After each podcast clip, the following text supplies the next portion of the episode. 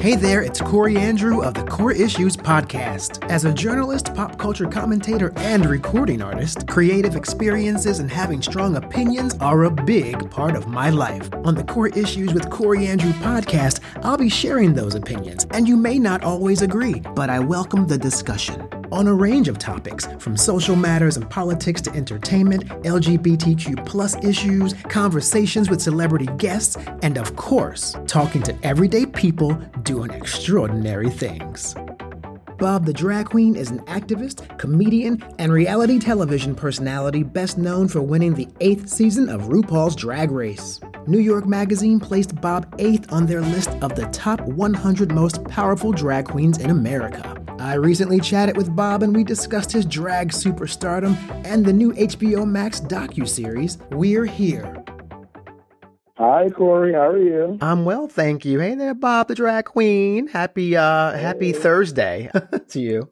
Yeah. So where are you um self-isolating from right now? Well, I mean, I am uh, self-isolated. I am with my partner, and I am in New York City, Washington Heights. Manhattan. Oh, okay. I love that neighborhood. What a transition it's made over the years. Well, I love that neighborhood. Had friends up there, and I live in Jersey City, so I can see y'all right across the water, basically. I'll wait. I'm, I'm at my window waving. I'll see you. Well, look, thank you so much for taking the time to speak with me today with Instinct Magazine. I'm Corey Andrew, and I just wanted to ask a few questions, and they're the same questions basically I did ask of Shangela and of Eureka because they're just so kind of relative to the show. But you individually, though, just a little background. So you won season eight of RuPaul's Drag Race, and New York Magazine listed you as one of the most powerful top 100 drag queens in America. I mean, that's a big Yeah.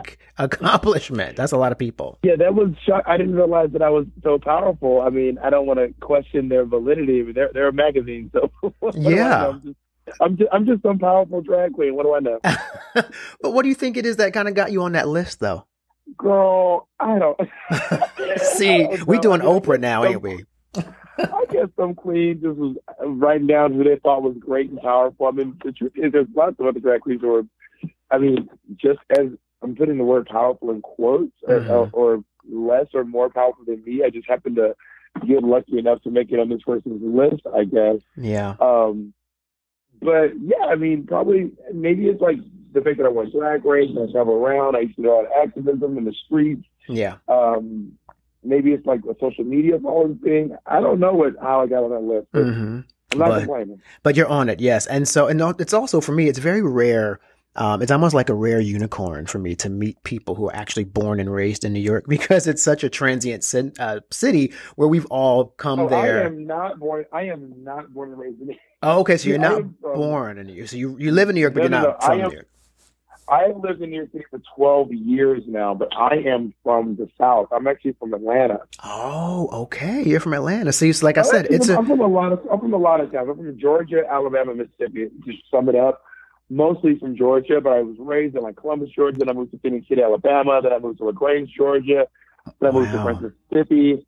So Oh, I'm actually goodness. not. I am. I'm. I just happen to have been living here for a long time, and people associate me with New York City. But I'm actually from Atlanta. Yeah, I assumed so, even with that attitude. But see, that goes to show you what I was talking about, where it's like a rare, it's a, it's a unicorn to to actually meet someone Yeah, who's born my, and my, raised. my best friend Monét X Change is actually uh, born and raised in Brooklyn. Wow. Um, yeah. that's something. Well, listen, I want to say congratulations on the show. We're here on HBO, and uh, the premise of the show, of course, is you, along with Eureka and Shangela, you go across America. And it's a very transformative show in which you sort of impact the lives of aspiring drag queens, but you also impact the locals around the neighborhood and the town as well. So what's that, what was that experience like for you kind of going across America out of your safety zone and into these communities?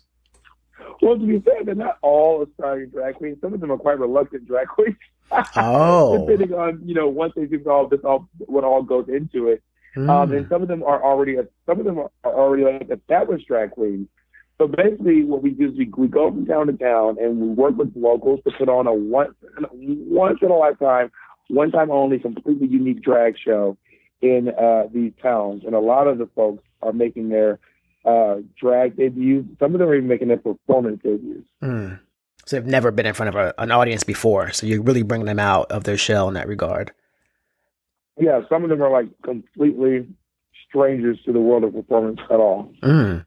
And did you experience, uh, I would say, pushback? I mean, you know, there's three drag queens going through town, uh, you know, wreaking havoc. As far as the trailer is concerned, you know, y'all were really whooping it up. So did you have any uh, situations where there were people who were a little reluctant or did you get pushed back at all? Yeah, a couple of times. We had the cops called on us a few times, but for the most part, people were really lovely. I mean, a couple of comments here and there, like calling us freaks or saying things like, wow, you know, this town has certainly changed a lot, hasn't it? It's getting really, getting really weird here in in in um, Farmington or wherever wherever we are and those things. But for the most part, people are really excited to like see us and come to the show and support the local talent. Yeah, and also being called a freak. I mean, for New York City, that's very tame. You're like, okay. Um, oh yeah, I'm like, girl, that's the best you got. I am good. Right. exactly. Now, did you find that there was one city in particular though that um, you made the most impact that for you was a personal memory where like, you know what, that town and this particular person, this is going to really stay with me. Did you have one of those moments? Well, maybe because it's our first city, but like, you know, after the show wrapped in Gettysburg, which is our first town, I remember thinking to myself, oh my goodness, this show's going to be a big deal. And we're actually genuinely helping lots of people and telling people stories.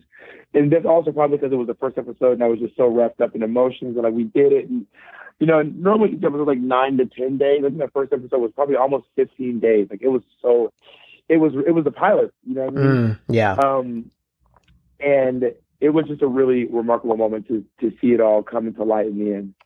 Mm. Yeah, because with pilots, people don't realize too. Like when you're doing pilots, there's so much of that that is unknown. So you or you're working on that a lot more than when you have the formula down, right? So yeah, that's a different. a lot of spaghetti at the wall.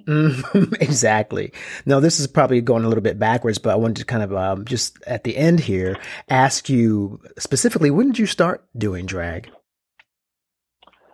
I started doing drag uh, when I was 22 years old. You know, I moved to New York City to be a, a comedian and a and an actor. Um, and when I got here, I saw Drag Race on TV, and I said, "Wow, that looks like so much fun. I bet I could do that. Mm. Like, I bet I could do that pretty well." And then from there, I just started giving it a shot. I was like, you know, I'm gonna see if I can do. It. I'm gonna I'm gonna try. And then I just started doing drag. I, I got really uh, deeply embedded in the drag scene here in New York City all of my friends at one point were drag queens. um, and after just like getting involved in the community so much and like realizing how much it meant to me, I um I realized this is this is what I, this is my thing. This is what I'm going to do. Mm. That's what I think is so fascinating about this whole show premise. Um, as I was mentioning to Eureka, really, the show, for example, Queer Eye for the Straight Guy, the original one, it came out as more of like a kind of a fun show of just like a bunch of gay men teaching straight men how to, you know, be more suave and fabulous. But then the new reboot of the show had this whole other premise where they really go into towns and communities and like they transform people and they change attitudes. So I, uh, I think it's pretty fascinating that drag is now in that same vein, right? Because you have a whole, there's a whole emotional component to the show. It's not just you guys show up and throw glitter around. Yeah. Well, I think also too, in terms of you know going back to the original Queer Eye for the Straight Guy with Carson Kressley, it is. It, I think it's important to acknowledge that at that time, what that show was doing was extremely groundbreaking. And maybe that's how they had that it had to be fun and lighthearted for people to see it because mm. that was bear in mind that was not in 2010 or 2008 or 2000 whatever.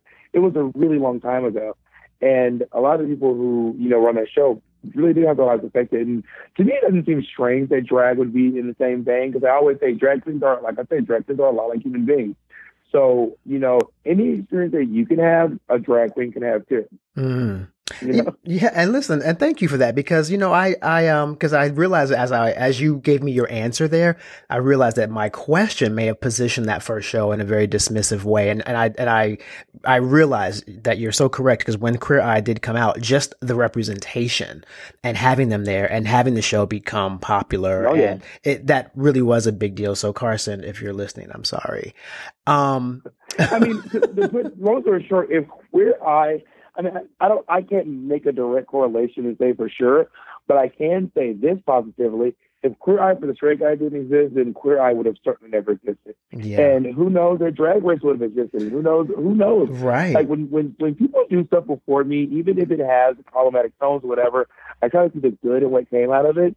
and understand that the, you know times are different, yada yada yada. Mm-hmm. So I just think to myself, I'm grateful for you know RuPaul's Drag Race and Wong Foo and Priscilla Queen of the Desert and uh, Paris is Burning. Yes, yes. And um, Holiday Heart and oh, uh, Victor gosh. Victoria and Yeah. Hedwig and all that stuff that came beforehand, which truly entrenched itself in queer and drag culture so that I can, you know, be here on this call with you. Oh wow, that's lovely. No, it's so true. It just like everything you mentioned each time, it just chipped a little bit more away of that wall, right?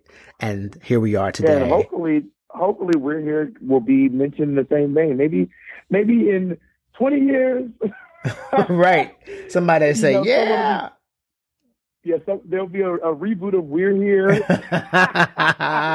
with some like really young hip drag queens, and I'll just be saying I'm just so glad that I was able to be a part of that show. Yes, that be well. No, you're right because that means you're part of legacy and change and progress. And believe me, uh, you're clearly that show is going to be amazing, and it's already in the history book. So you've already done your mark. So listen, last question for you, which is more of a fun one. Um, our editor Adam at Instinct Magazine, he had me ask Shangela this, uh, and then of course I asked Eureka, and I will ask you: Who are the influences, female or whomever, that created Bob the Drag Queen? Like, who are the inspirations that she looks up to? Yeah, well, for me, it's um, Whoopi Goldberg, Carol Channing, Michelle Obama, Martha Caldwell, my mom. Mm-hmm. Um, those are probably and Chris Rock. Those are like really strong influences in my life between like strength, comedy, performance, professionalism that have contributed to the creature that is Bob the Drag Queen. Wow. Well, those are all wonderful. I love all of them too. And it's kind of funny. I was like, oh, they're all black. And then you said Carol Channing, but then we found out that Carol Channing was black too. Remember? So, One one eighth black, so yeah, Mr. Girl was at Sylvia's having her chicken wing. She claimed it. I love her. So, I, uh, I have a Carol Channing tattoo on my arm. That's how much I love Carol. I have the Whoopi Goldberg and the Carol Channing tattoo. do you really? You have a Yeah, right on my phone. Well, I do love Carol as well. Um, thoroughly modern Millie. When I saw that as a child, that she was like the best thing in it. Although I love Julie Andrews too, so I, I share that love of Miss Carol Channing with you. And Yeah, Carol's amazing. yeah, she really is. She was something else. Bob, the drag queen, darling. I thank you so much for your time again today, and uh, the show HBO. I wish you all the success in the world with it. I look forward to hearing more from you in the future. My pleasure. Be well. Thank you so much. Take care. Bye bye now. Thank you for listening to Core Issues with me, Corey Andrew. For future episodes, please subscribe to this podcast. On Instagram, Facebook, and Twitter, you can follow me at Corey Andrew and follow the Core Issues Facebook page at Core Issues Media.